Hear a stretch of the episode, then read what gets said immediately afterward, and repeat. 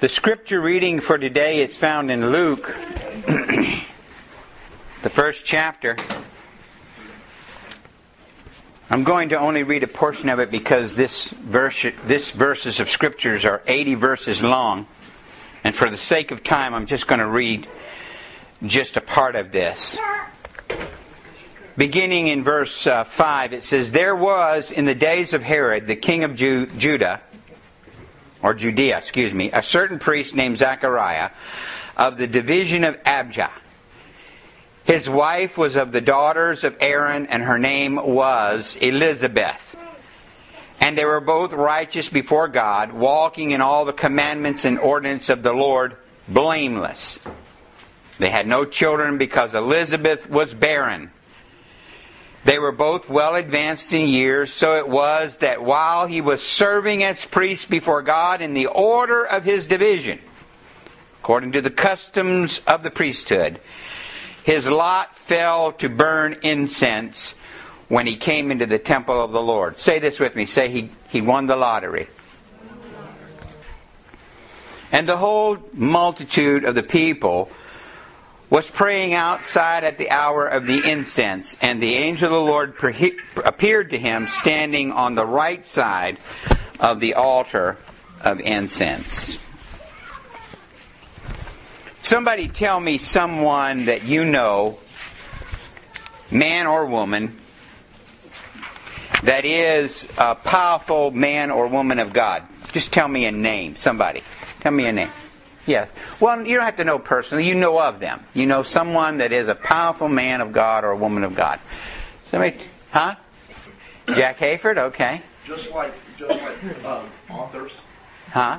Just like authors, their books are not valuable until they're dead. Uh-huh. People don't read them. Uh-huh. Sometimes people misappreciate.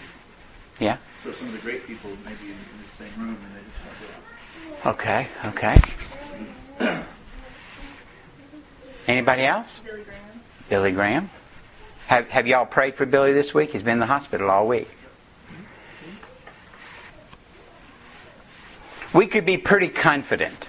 We could be pretty confident about any of these particular individuals, whether you you know you named them or not. I, I would I would name some others. I would name someone like uh, Dr. Uh, Scott uh, uh Stout, who has been he just passed away recently, but he was worldwide known at least by all ministers. Most ministers in America know John, uh, John Stout. Uh, because of his uh, constant uh, uh, input into the ministry of other men about the importance of being with God, spending time with God.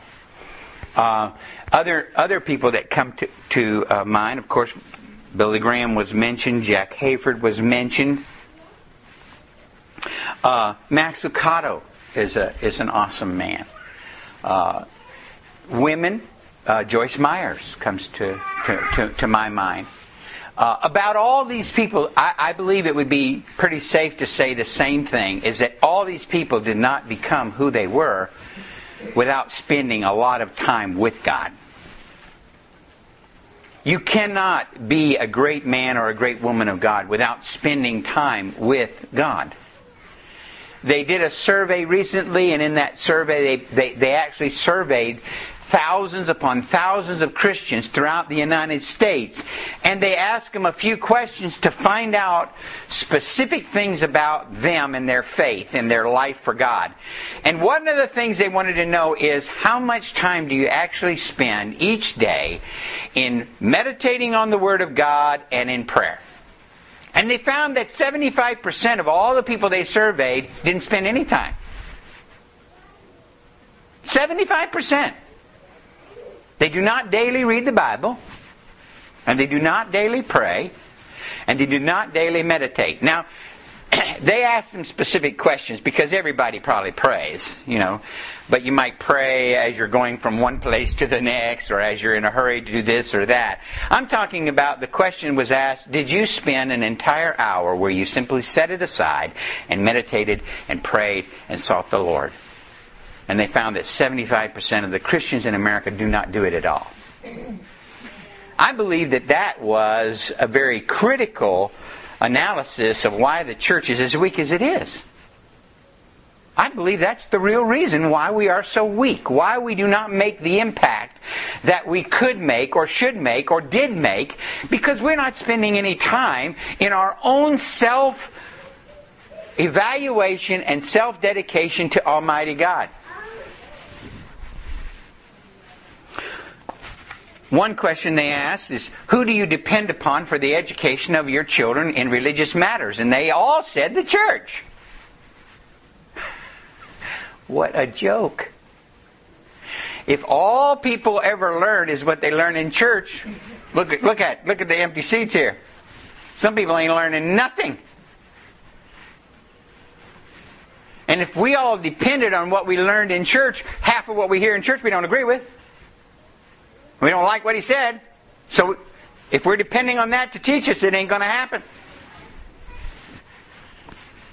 The correct place to learn this is in your own devotion to God. The Bible says to make your own calling and election sure. You need to be about the business of making sure that you're on track with God. You need to. No one else is needing to do it. You're needing to do it. It is your responsibility. Somebody said to me, What is Advent? I hate to say that, but if a Christian doesn't understand what Advent is, they're ignorant. They're just plain ignorant. There's no excuse to be ignorant, but there's a lot of Christians that are ignorant. They're just ignorant to the things of God.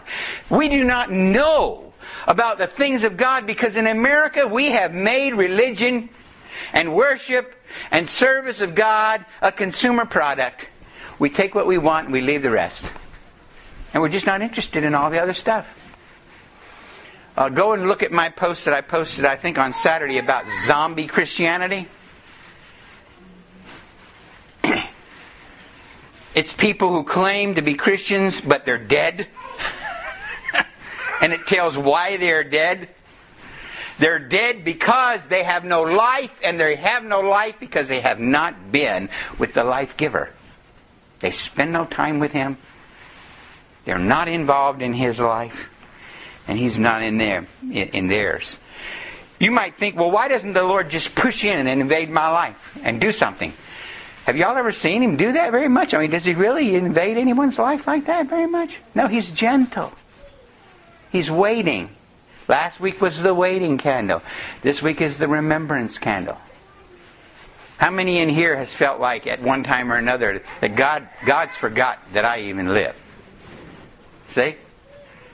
That's why we're talking about this today, remembrance, because it's not about us remembering God, but it's that we are remembering that God never forgets. It may take a while, and we may not see what we expect. You know, you know, I've actually had that this week. People tell me, "Well, I, I, I will get involved when I find a church that does what I want, when they give me my needs, when they minister to me in the way that I feel comfortable." Uh, that, that's, that's what happens at a country club. Yeah. That, that, that, that, that's what happens at, at, at recreational time, at, at, at uh, when you get your boat and you go out on the, uh, on the lake. You know, that, that's when you get your needs met. Worshipping God is about Him, it's not about you. I have no doubt that Zechariah felt like God forgot him. He was an old man, he was barren.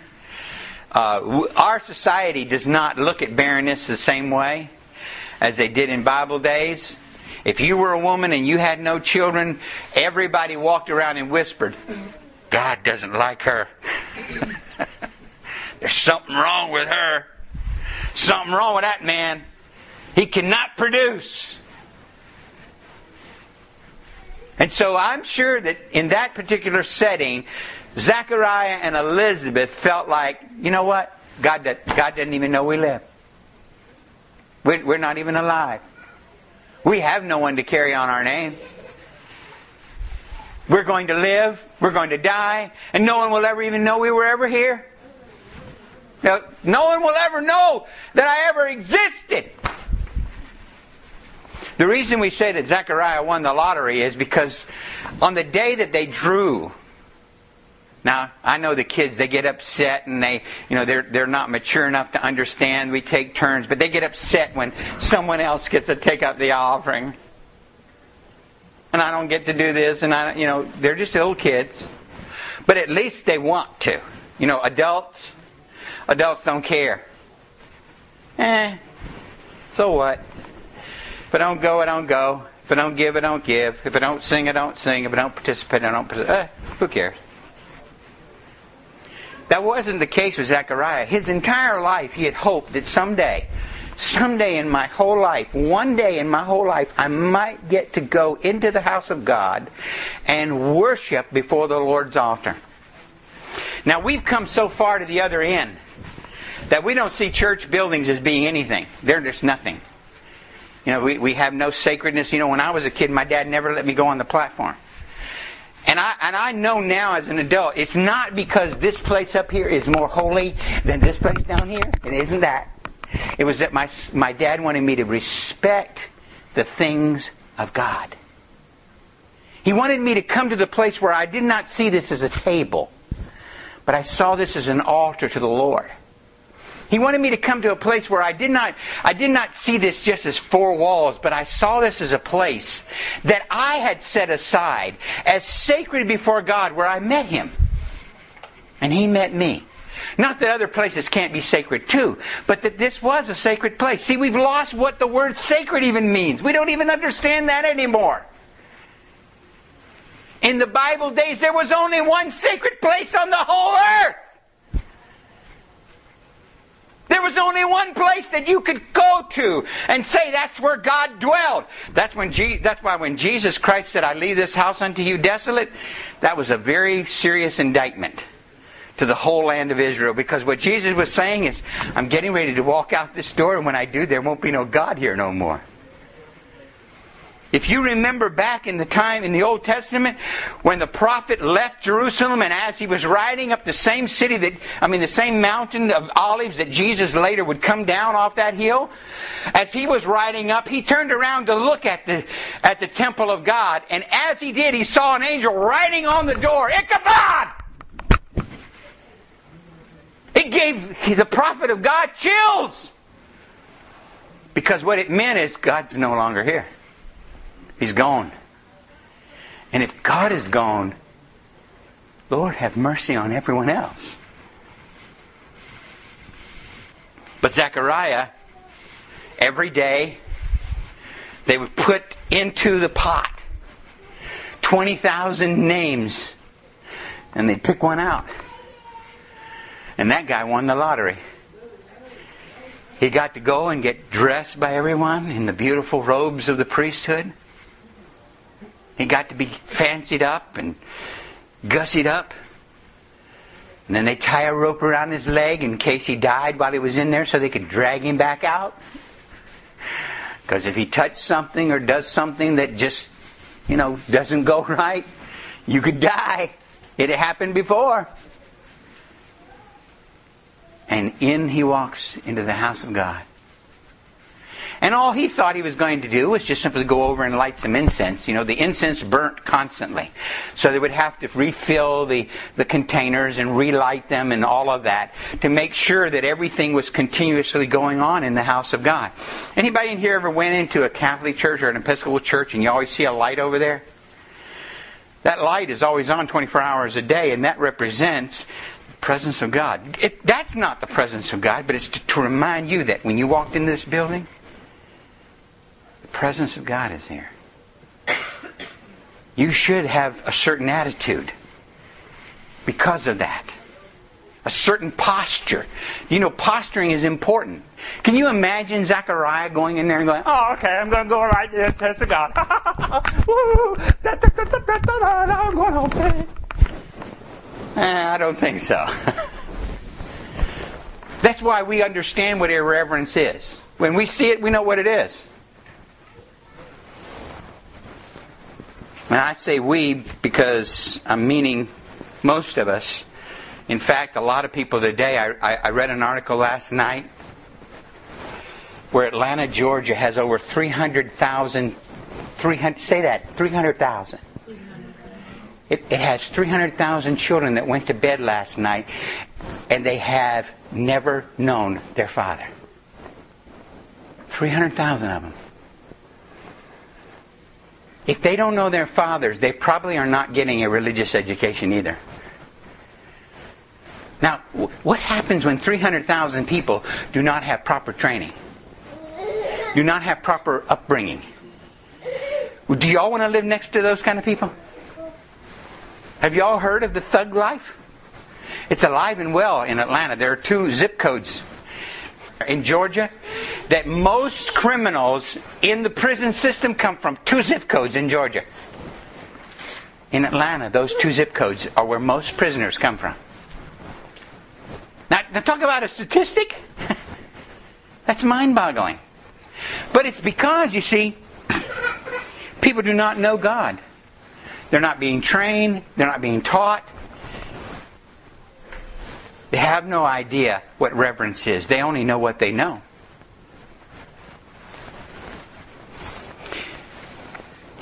I do believe going to church is important, and I, and I will stand and affirm that and promote that as long as I live. But I think it's also important, equally as important, if not even more so, that a family worship God daily. That a family pray daily. That a family seek God daily. It's not just a thing that you do inside these walls or any walls. It is what you do every day. And when you have 300,000 people in Atlanta that are never ever being taught right from wrong, what is good and what is bad, how you should live and how you should not live, it's no wonder that they predict that most of them are going to go to prison. Right here in Milledgeville, I met with the Board of Education, and they said that by the third grade, they already know which ones are not going to make it and which ones is. And that really disturbed me because it meant, it, meant, it meant to me that by the third grade they'd already given up on people. Do you know why they give them an attendance certificate at graduation and move them on? And allow them now to graduate with an attendance certificate? You know why they do it? Because there's no more grades to pass them through. They've already passed them through 12. There's nowhere else to send them. Now they just send them home, having not finished, having not completed. And what a sad state of affairs that all those young people would walk across the stage feeling like, hey, I've been to school 12 years. But really, all he got was an attendance certificate. You showed up, we passed you through.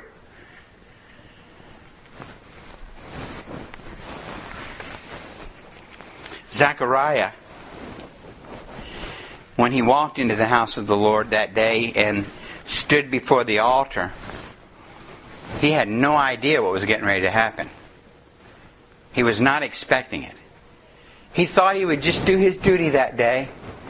He would be honored to have served God and served the people. But instead, the angel said, God hadn't forgotten you.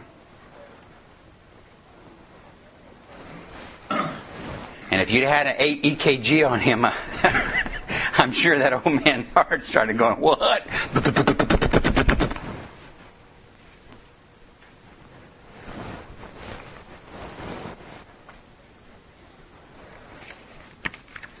The only thing that he had felt God forgotten him about was his son, his child, his heritage, his legacy. That's it. But instead, God said, No, no, I remember you. Even though that's what he was hoping for, wishing for, he still didn't believe the angel. The angel said, You're going to have a son. You're going to name him John.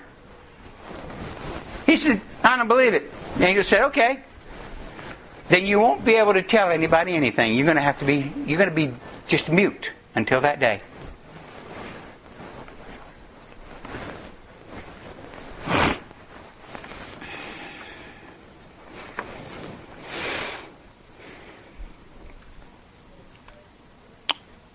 when John left there, He was no longer waiting.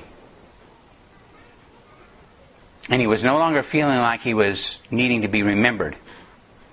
He knew something was drastically going to happen. Something serious was going to happen here. The full ramifications, he had no idea. Would you have wished for a son if you knew that someday a young girl would dance the dance of the seven veils in front of a king and she would the king would say anything you want i'll give you and she said give me john the baptist's head i want his head would you have wished for that boy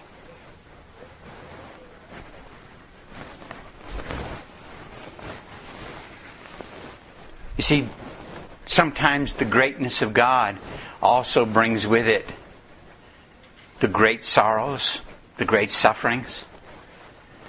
No, I don't think John the Baptist said, Bring a sword in here! I've been waiting all my life to die. I don't think he said that. But I don't think he said, Wow, I'm not doing this. I think he said, You know, this is what God chose for me. This was my destiny. I, I embrace it. I receive it as a gift from my Lord. And I go willingly.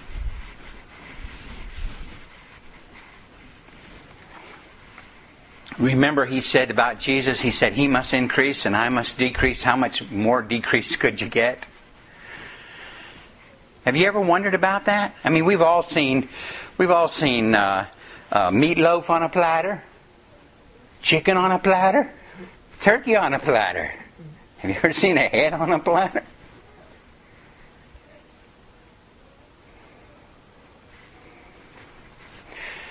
All them guests sitting at the table eating and drinking, and they bring in John the Baptist's head on a platter.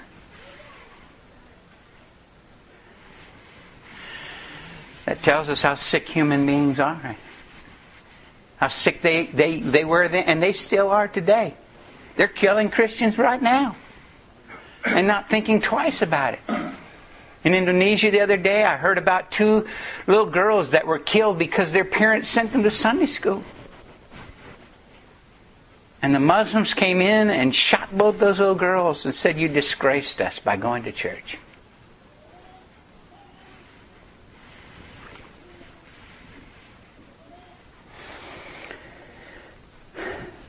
our happiness and our health and our survival and everything that happens to us does not happen because God micromanages all of our lives and makes sure that everything is either perfect or bad. God is not in that. He's not in that kind of micromanaging of every last detail. In fact, most of us, not, I hope none of us here, but most of the people that name the name of Jesus have bought into this lie of instant gratification that everything should be immediate. That's why some people do not believe in God, because God doesn't answer their prayer like that. And they've begun to believe that, hey, if God, if there really is a God, I should be able to get out of debt right away. And there are people that are even doing that. They're going in playing the lottery, hoping they'll win the lottery. That'll be a blessing from God to get them out of debt. What a bunch of baloney. Or there are other people that believing that, uh, you know, I can't wait. God's got to answer me now. Yet the scriptures teach us that God is a God that teaches us to wait too. To wait on Him, to be patient on Him. Israel waited 400 years from the last prophet until Jesus is born.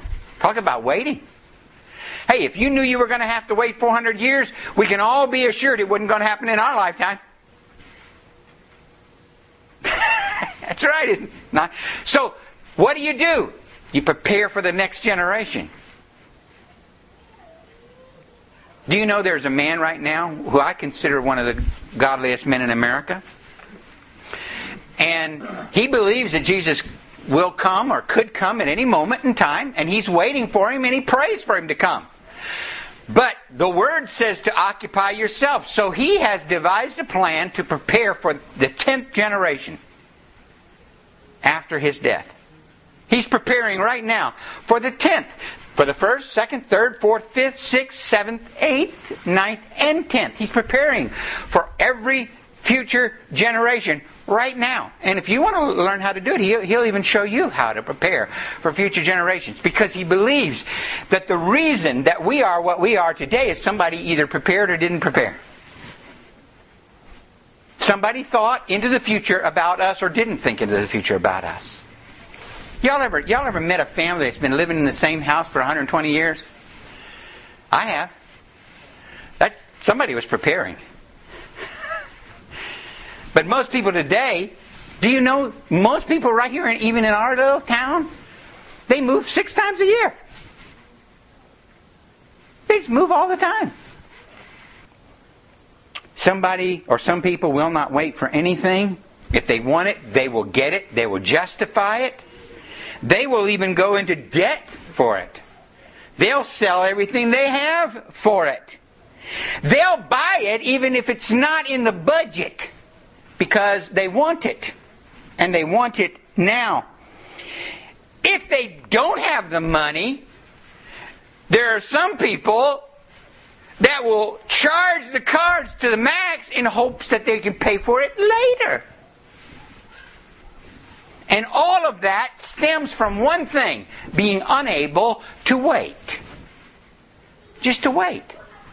To wait on God, to wait for His timing, to wait for His day.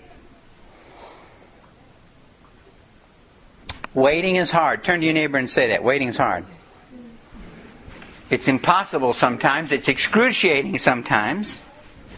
It's labor. But say this with me. Wait anyway. Just wait anyway. Wait anyway. Someone has said that how we prepare for this Christmas, which is only a few weeks away, is how we will be prepared for when Jesus comes back.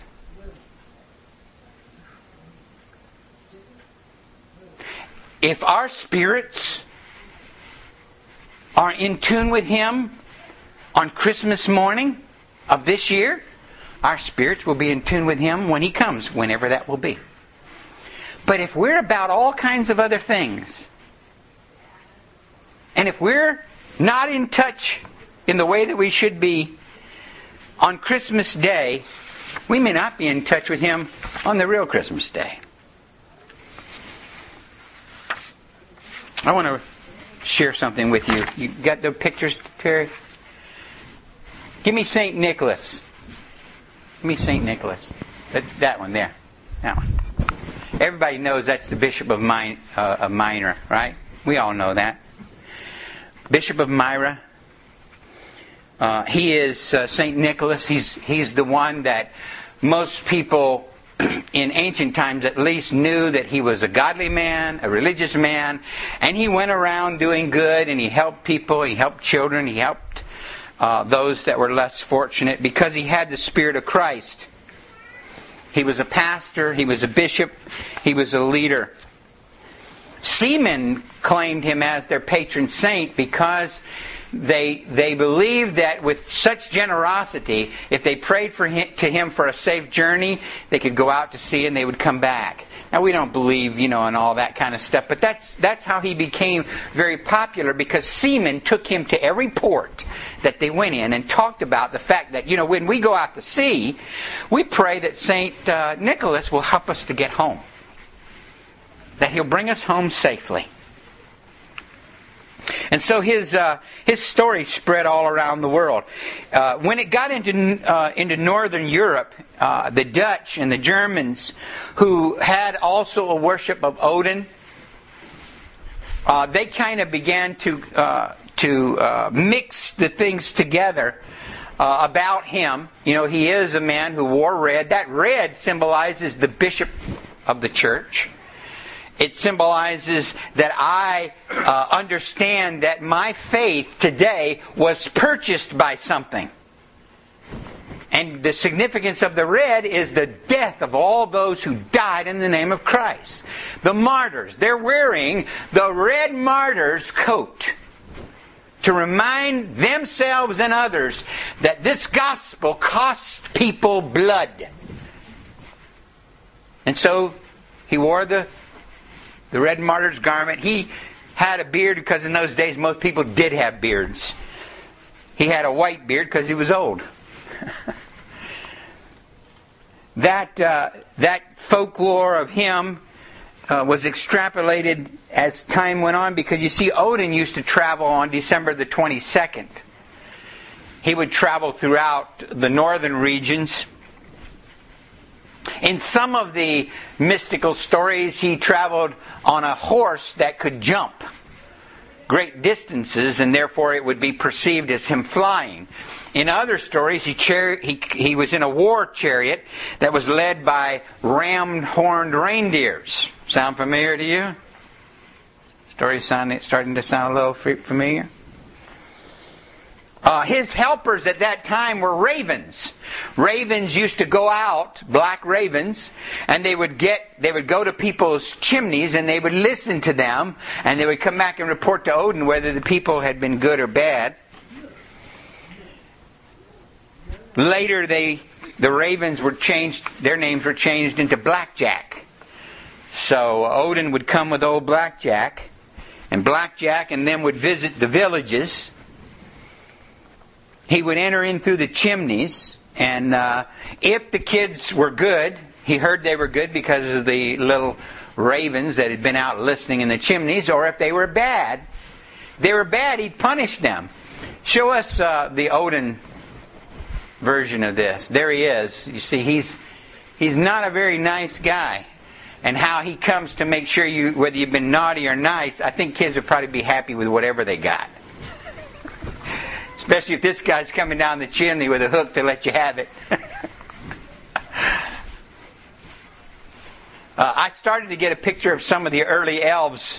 You know, the, er, the elves that we have now that are popular, popular in most of our uh, films and cartoons, they're kind of cute little characters. The early elves were not. In fact, they, they, they, they, their whole purpose was not to just be Santa's helper in, in making toys, but in, in beating up the little bad kids. And apparently, the people in Northern Europe used to tell these stories to their kids in, in hopes that it would encourage them to be to be good. Because if you're not good, Odin could come down the chimney with one of his little elves and so kids were running around up in the northern part, paranoid of Christmas. And of course, everything becomes sanitized. You know, the longer a story is told, the more elaborate it gets, the more messed up it gets. Uh, it goes from having switches and black coal and chains to having bells and elves and presents. Santa Claus. See, Santa Claus and St. Nicholas ain't the same guys. Santa Claus comes with something to kind of beat you in line, get you to behave. you better not pout, you better not cry, Better watch out, I'm telling you why. Santa Claus is coming to town. Y'all, y'all starting to get it? That's why my dad, who did not probably know all of this, did not want anything to do with Christmas or Santa Claus. Because the story had been so corrupted. And in some ways it still is, because now look, let's look at the new Santa Claus. Let's look at our modern version. There he is. now you see, he, he's, ne- he's neither Odin and he's neither St. Nicholas. He's, he's the Coke guy. He's just, he's just a marketing tool now. So my dad didn't want nothing to do with this junk because he could not see anything holy or righteous in any of it. That's why it is imperative for us as believers that we teach and live and practice the true teachings of Christmas.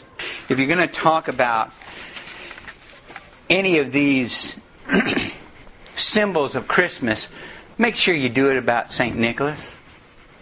Talk, talk about the right guy. Don't, don't let the story be kind of clouded. I know the story of Rudolph, the red-nosed reindeer. I know that's a fun story, but you know, Santa does not really fly in, in sleighs, and he doesn't have any reindeers, and he doesn't have any with red noses. You know, teach your children, teach those that know about God, or, or even those that don't know about God, teach them the truth. Teach them the truth. The truth is, is good. Let me tell you, when, when he died, the people that loved him, and you know, death comes to everyone. But they knew, they knew that now the goodness of this man was lost to the world. It was lost to the world. And Muhammad's people were slowly moving into Turkey and conquering it. And they were afraid that they would not only lose the spirit of St. Nicholas, but they would also lose his body, that he might be desecrated. So sailors stealed away in the night and stole his body out of its tomb and brought it to a sacred place in Italy and buried him again so that all Christians, hopefully all Christians, would be able to go and, and be reminded of the spirit of this man. Because the spirit of this man was not concerned with what did he get for Christmas. You know? He didn't give anybody else a list. In fact, it never even occurred to him that he should get a present. He was always concerned that other people were happy. He gave them presents, not, not just to give them a present, but he gave presents because he wanted to bring joy into people's lives. The, uh, the candy cane. You know, anybody ever seen one with the green on it? There's a lot of different reasons. The, uh, the white is the purity and the red represents the, the stripes that were on Jesus' back. But the green represents the tree that destroyed the curse. These are not just like some people might think, well, it's just a candy cane. In the olden days, they used these things to teach people lessons about God. They wanted people to understand the things about God. You all know where pretzels came from. They wanted to teach the little children how to pray. Fold your arms and pray. So they made the pretzels with folded arms in prayer. Symbols that help our faith to be strong. As we come into this time of the year, let's remember the blessed hope our Lord has given us. Not just a remembrance all the things that we're worried about and concerned about, if we just wait on God, He'll bring it to pass. He blessed Zechariah in his old age with the greatest prophet that ever lived. That's what Jesus said about him. Jesus said that John the Baptist was the greatest prophet that ever lived. Ever lived. And yet, he was the least in the kingdom. The Lord will remember. Lord, thank you for remembering us. Thank you that no matter how we feel today, no matter what we feel is going on, no matter what's happening in our life, if we'll wait on you, Lord, you will remember us. You will keep your word to us. You will do what you promised. Your promises will never fail. They are always yes and amen. Father, Help us to prepare our hearts for Christmas. But even more so, help us to prepare our hearts for your coming. To live as men and women of God, strengthened by your word, provoked by your truth, and help us, Lord, to live it and share it in Jesus' name. Amen.